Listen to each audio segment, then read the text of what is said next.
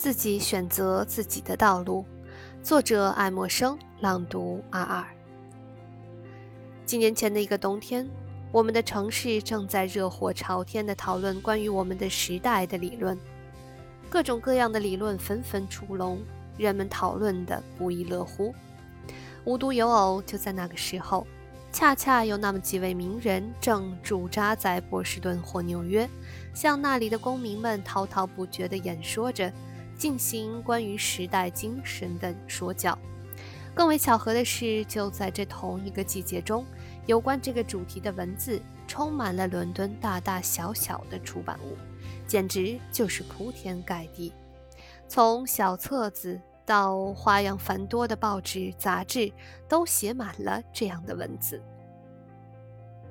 然而，在这热闹的氛围中，我却感到了一丝寂寞。对我个人而言，这个有关大时代的问题，却转化成了一个有关生活准则的实际问题：我将如何生活？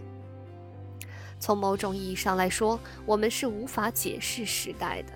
我们的几何学无法丈量现代流行思想的如意伸缩的轨道，不可能目睹他们的回归，并调和他们之间你死我活的对峙。